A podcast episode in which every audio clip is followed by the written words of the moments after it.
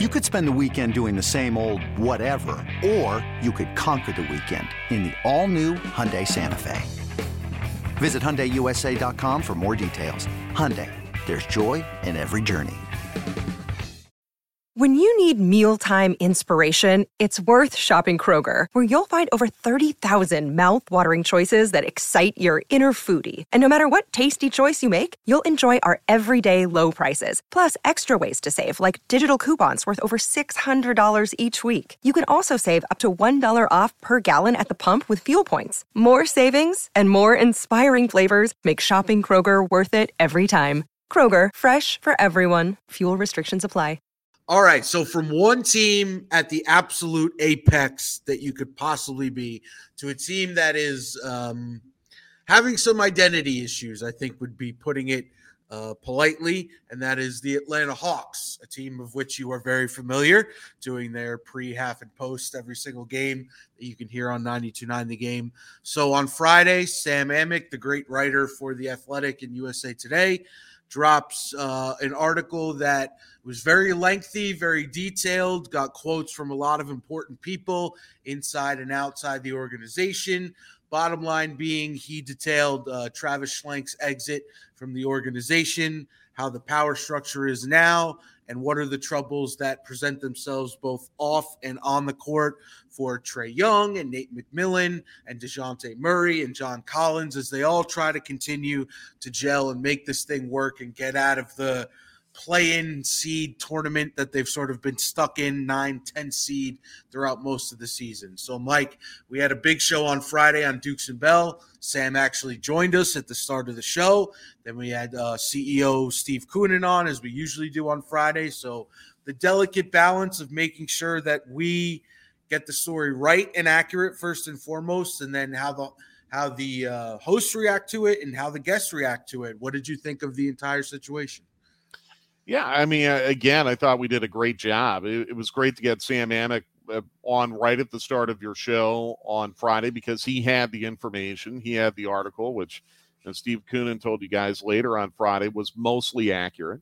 Mm-hmm. Uh, and it matches a lot of what I've heard in the behind the scenes this year. Um, the exact word he used was fair. Yeah. And yeah. yeah. So, yeah. so we've got to talk about it, right? In a way, it's great content. It's it's very very interesting. It's it's um, there's a, it, it's pretty incredible. Uh, yeah. but, but, we have to talk about it. And, um, you know, we don't shy away from that just because we have some magic formula that 60% of our content every day has to be football and 20% has to be baseball. So, you know, the other 20% is whatever. And maybe the Hawks are, you know, there's no magic formula. We talked about this, I think, last week how the news cycle is always kind of undefeated in being able to give our host content. Uh, this is another example of that. I mean, that's an article that kind of came out of left field on Friday. None of us were expecting it. Mm-hmm. None of us got any kind of leak that it was coming. But what I was really proud of was as soon as it was out, you and Bo were were booking Sam Amick uh, almost immediately. Um, you know, I would venture to guess that we probably had him on before anyone else mm-hmm. because you guys reacted so quickly to it. Um, you know, this is where Carl, being as well informed and well researched as he is, really, really helps us because even though we weren't necessarily expecting the article to come out, I think Carl knew enough about the situation where he had his thoughts all ready to go for how he was going to present his viewpoint at two o'clock. I think Mike kind of reacting to it as a fan that uh, had a very, very natural, uh, uh, interesting reaction uh, to the information as it came out. So I thought we handled it really well. I was appreciative that Steve Koonin uh, kept his commitment to uh, do the interview with us, as he always does at 4:40 on Friday afternoon. Um, I'm I'm very grateful that he was willing to do that. I'm not surprised that he did it, but I'm still grateful. Um, we've run into situations with another team in town where when the going gets tough, uh, sometimes scheduled interviews get canceled for one reason or another. Hmm. So I, I, I, was very appreciative of, of Steve Koonin and, and the Hawks to to keep that commitment. And I thought Carl and Mike did a really good job of not ducking the subject either. They they broached it with him, and and you got what Steve gave you. I think the question now is they've won two in a row since yep. the article came out. They play again today. I mean, we're recording this before the Hawks play the Heat. So by the time we get to work tomorrow, it could very well be a three game winning streak. At what point is the Sam Amick story no longer a story anymore? Right. You know, and I, I think that's where it becomes a little bit challenging for us because uh, I said the news cycle is undefeated, but the news cycle also moves very quickly and stuff gets old very, very quickly. And it's a little bit unfortunate that the timing of the article was such that our morning show, the steakhouse, and the midday show never had an opportunity to react to it. That was Friday. We're not going to hear from them again until Tuesday. Yep. By then, it's old news. So that that's a little bit unfortunate. And I think that's where social media becomes really, really important. Where uh, you know, guys like Fricky and Steak and Andy who and Randy and uh, you know, Drew and Rusty and, and Sandra, the, the people who didn't have an opportunity to react to it in real time on the air, at least have the opportunity to react to it over social media. Yeah. So, question for you, not not only as a brand manager, but as um, you know, somebody who is very familiar with the team.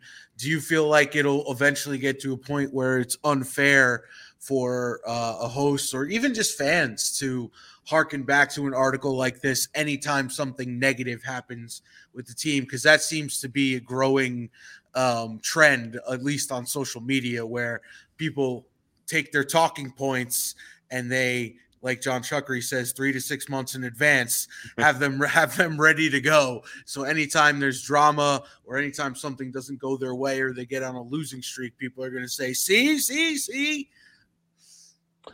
Yeah, I, I, I, that's a really interesting question, uh, and I tend to think that's a little bit lazy at t- situationally.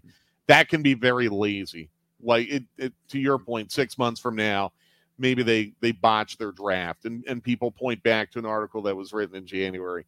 I think that might be a little easy, a little lazy. Uh, I think in the short term, though, it's very much still a, a front of mind issue that, by the way, has not been addressed by the people in the article.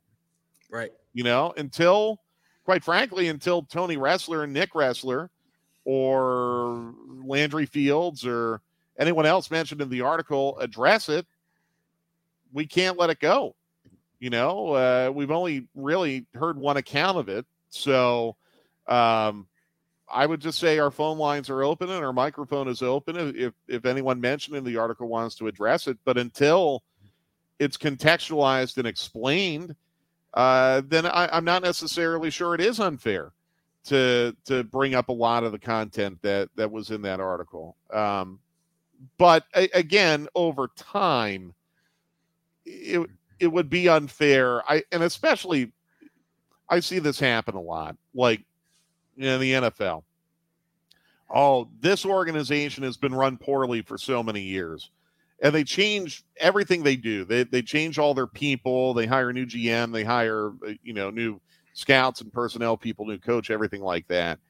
Uh, and the results don't immediately improve. And it's uh, see the, this organization they're, they're just a constantly failing organization. Well the organization has attempted to do something to address that.